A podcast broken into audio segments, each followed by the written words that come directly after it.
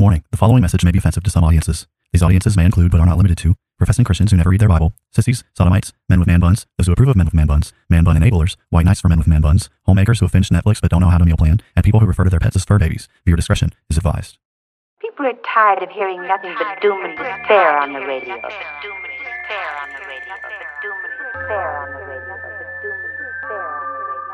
The message of Christianity is that salvation is found in Christ alone, and any who reject Christ therefore forfeit any hope of salvation, any hope of heaven. The issue is that humanity is in sin, and the wrath of Almighty God is hanging over our heads. They will hear his words, they will not act upon them, and when the floods of divine judgment, when the fires of wrath come, they will be consumed and they will perish. Wrapped himself in flesh, condescended, and became a man, died on the cross for sin, was resurrected on the third day, has ascended to the right hand of the Father, where he sits now to make intercession for us. Jesus is saying there is a group of people who will hear his words, they will act upon them, and when the floods of divine judgment come in that final day, their house will stand. All right, Tim, the question for today's episode is Do I have to obey Paul too? Seems like we should. I mean, you know, what he says is in the Bible too. You know, it's funny that you mentioned that because a little backstory, you know, I I grew up um I wouldn't say well, I wouldn't necessarily say I grew up in church from a young age, but I did spend, you know, like the last year or 2 years of middle school and then all of high school attending the same church fairly regularly.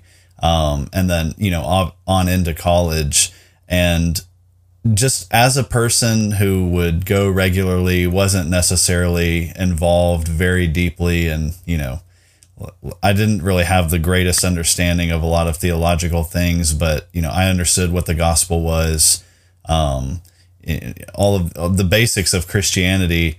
I just sort of assumed that everyone who said they were a Christian believed that all of the Bible was the Bible.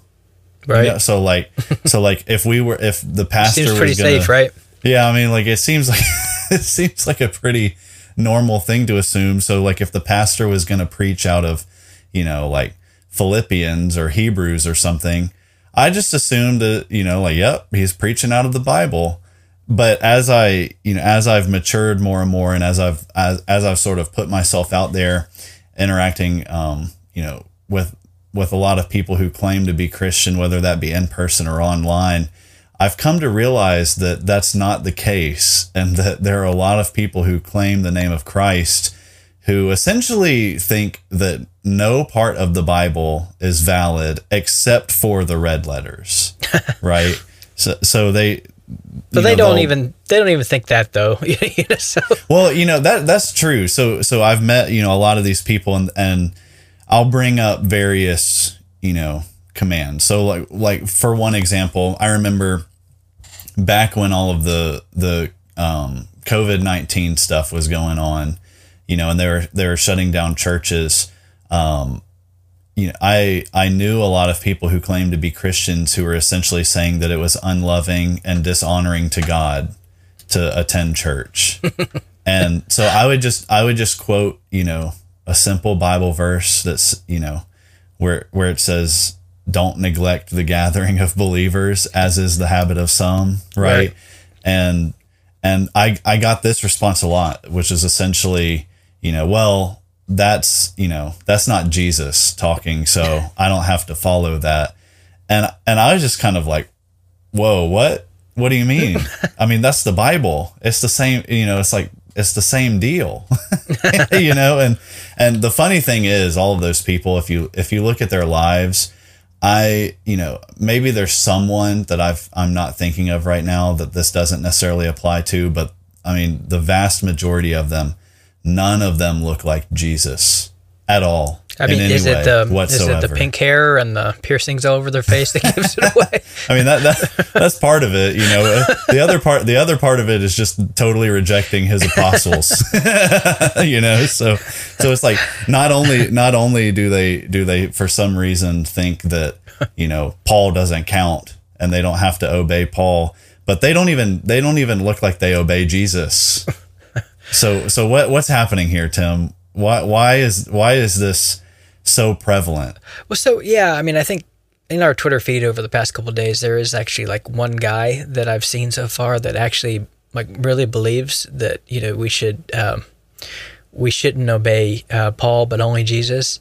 But I mean, the vast majority of people that have, make those kind of comments, I mean, that they're not coming from some sort of like position that they've actually adopted that you should only uh, obey the red letters or something along those lines. So this is, I mean, this is like one out of you know a thousand, you know, thousands and thousands maybe of people uh, who are making these kind of arguments. But you know, the vast majority of people who are making that kind of argument that you know, well, where did Jesus say that or something like that, those are people who really they really have no interest whatsoever in submitting their you know will to the authority of Jesus in any area period.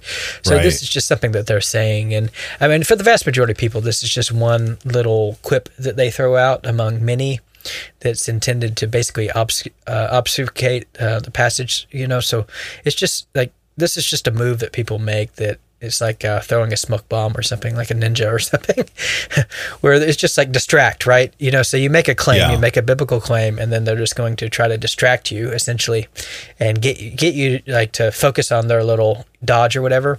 Uh, so this is just one among many. I mean there's many like dodges like that that people make. Um, yeah, that are pretty obnoxious when you think about it. So I mean, like uh, the context dodge, like essentially is is just another example of this kind of move where they'll just look like you'll make a claim from a big, biblical passage, and they'll look at you and they'll say, "Hey, you're taking that out- out of context," and they think that they just said something profound and significant or something meaningful. But really, all that they, I mean, really, like all that they did was just that was just like a dodge if you if you understand what i mean. Like that didn't mean anything. It didn't have any content. It was just like a phrase that they threw out to distract you to where Right. na- now they're it, like they're not going to actually explain how the context in that passage shows something different. They're just saying you're taking that out of context as like a magical talisman to ward away your exegesis or something like that you know? And so then they make a similar kind of claim with the jesus move that you're talking about where they'll just say hey where did jesus say that right? So show me in the bible where jesus said that. Or you know they may like if you're if you're arguing for a doctrinal position where in the bible does it say that exact word or where in the bible does it say that exact phrase right? Um, Right. so you know they'll they'll make these kind of arguments, but then they're not serious arguments, and they're just things that they've learned, they've heard, like they picked up over time. This is the kind of thing that skeptics say in order to try to win an argument. yeah, it's like a get out of jail free card. Right. That's It's like and a that- get out of obeying God free card. right, and getting out of having to actually explain what the passage means, kind of card. Right. So Right. like that's what they're. So that the whole goal of it is just to say, did God really say? Right. Yeah. Yeah. Like that's the whole goal. So the goal. like- Absolutely. yeah, like- I mean, I've seen so many people who who they they use this kind of phrase and then and they're using this kind of phrase in the context of, you know, discussing some Bible verse that is extremely clear. Like Right. there's no question about what is being talked about here, you know, and they'll say some sort of, you know, like, well, you're That's taking your that out of interpretation. context or that's your interpretation or, you know, uh, Jesus didn't say that, Paul did, or Peter did, or John did, or whoever did. And it's like, well, like, hey, look, I hate to break it to you, but guess who wrote the Gospels? it wasn't Jesus. right. Sorry. you know, I don't know what to tell you. Right, right. Well, they're all. I mean, I think that they're most, the vast majority of people are functioning. Like these are just dodges that they're doing. They're just like, you know, magical phrases that they're using that functionally have no meaning, and and you know that they do because you can't get these people to interact with what the text actually means. So they're not people who are like seriously making this kind of case Yeah. like they they like they, they these are people that have no they have no responsibility whatsoever to do any like they feel no obligation to do anything with these words at all so the bible is kind of played out to them it just means whatever they want it to mean and you know for the most of them they just they absolutely have no idea what any of it says anyways so it's just uh, you know it's just a book that they do whatever they want with while they're saying that they're a christian essentially so these are just kind of phrases that just functionally have the semantic equivalent they're, they're functionally the semantic equivalent of just calling you a bigot or something you know it's just like like ignore like you know like that it's just basically, yeah, I disagree with you. That's all that they're saying. They Right. disagree with you.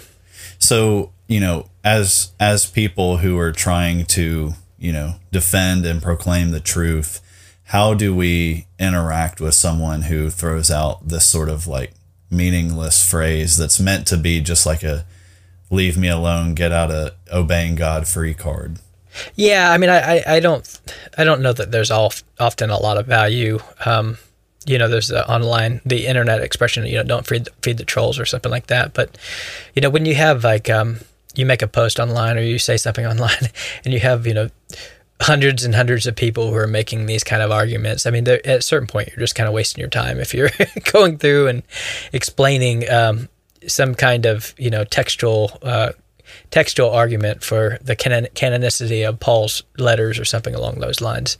So typically, I'll just kind of throw out a picture that is uh, pointing to Peter, you know, validating Paul as uh, basically his writings being scripture, you know. So I'll just do something like that, but I'm not going to invest a whole lot of time in it, and, and you can just waste a lot of time trying to argue with these kind of people. But I mean, they're really not very reasonable at what, all. So what about people in person though yeah, I mean- because I, mean, there, there's definitely going to be situations where you you're talking to someone who is saying that not meant to. I mean, there's it's serving the same purpose, but they're not necessarily meaning it as like a.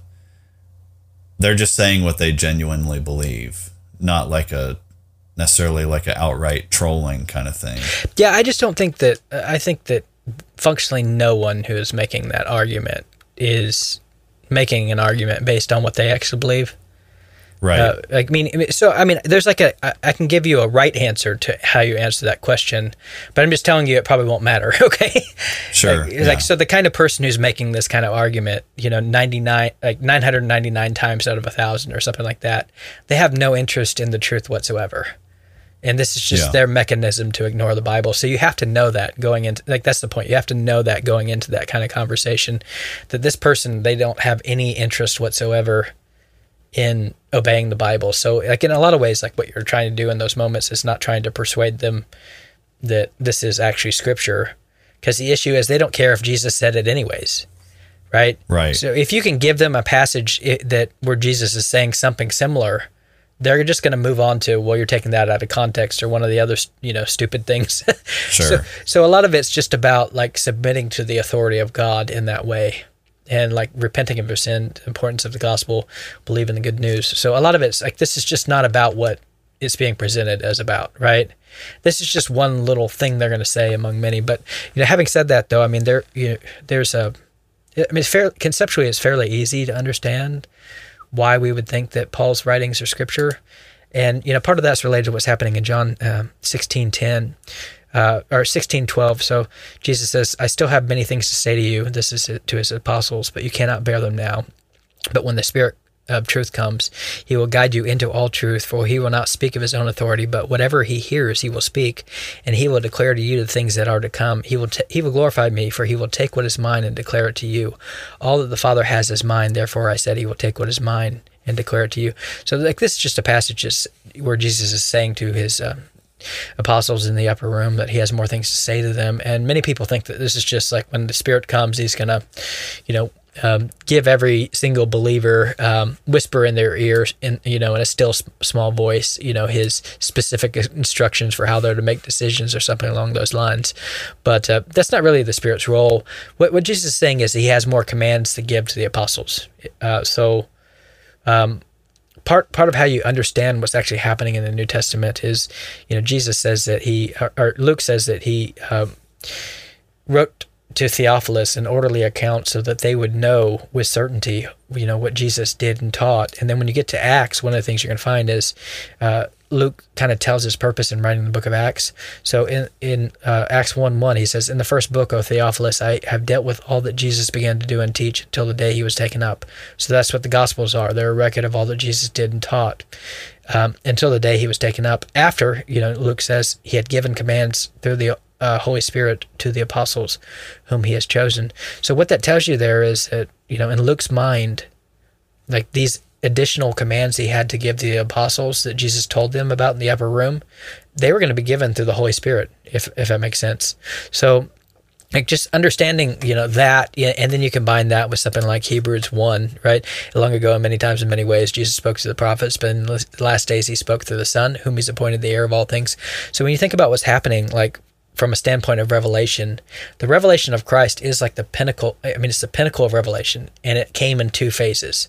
So it came during Jesus' earthly ministry. That's what the Gospels are. It's a record of Jesus' you know, all that Jesus did and taught before he was taken up. And then it came in his, you know, post ascension ministry through the Holy Spirit to the apostles. So after he had given commands to the apostles by the Holy Spirit, whom he had chosen. And so he, you know, he, um, he performed the signs of apostles, you know, uh, or he give, he gave his apostles signs and wonders to perform to validate them as apostles. And Paul talks about that he performed these signs of an apostle among everyone to show that Jesus had chosen him. And so, you know, afterwards, God gave commands to these apostles, and New Testament letters are just a record of these commands that he has given to the apostles. Uh, so, you know, Second Peter three fourteen. Um, you know, Peter says of Paul, Paul also wrote um, to you according to the wisdom given him. That was 15. As he does in all of his letters. So Paul wrote according to the wisdom given. That's just a reference to the Holy Spirit, you know, at work within him. As he does in all of his letters, when he speaks of them and of these matters, there are some uh, some things in them that are hard to understand, which the ignorant and unstable twist to their own destruction. And then he says, as they do with the other scriptures, right? so, like, the idea is like, yes, I mean, that's a complicated I mean, it's not a, conceptually that's not a hard argument, but it takes someone paying attention and reading the Bible and trying to figure out how revelation came, right? And so, right. you know, like the revelation of Christ is pinnacle of revelation. It came in two phases, you know, through Jesus during his earthly ministry, and then in his post ascension ministry through, through the apostles, whom are given with the task of producing the rest of the scriptures, which are obviously just like letters to the churches to tell, you know, the church what God's expectations are for them. So, I mean, that's that's the simple answer, right? But then right. most of the most people who are asking that kind of question, they're not going to be able to think that comprehensively about what's happening in the New Testament. Does that make sense? Yeah, yeah, it does. Yeah, so all that they're doing is they're just trying to say, "Hey, shut up," right? and then yeah, and then if yeah. if they're not going to let you, like the issue is they're not going to let you sit there and ex- explain two minute like a two minute explanation of how scripture is speaking to what it's doing, you know, and, and I mean, but like the issue is like you know Jesus says, "My sheep hear my words and they follow me." so, you know, Scripture, um, Scripture validates Scripture, and you know, God's God's sheep they hear His voice, they follow Him, and like it's not really hard to understand the argument I just made. It's just you know, it, you're probably not going to get very far with the kind of person who's making that kind of argument because they're not really interested in truth. They're just interested in you know making it muddy, essentially. Okay, fair enough. This has been another episode of Bible Bashed. We hope you have been encouraged and blessed through our discussion. We thank you for all your support and ask you to continue to like and subscribe to Bible Bashed and share our podcast with your friends and on social media. Please reach out to us with your questions, pushback, and potential topics for us to discuss in future episodes at BibleBashedPodcast at gmail.com and consider supporting us through Patreon. If you would like to be Bible Bashed personally, then please know that we also offer free biblical counseling, which you can take advantage of by emailing us. Now, go boldly and obey the truth in the midst of a biblically illiterate world who will be perpetually offended by your every move.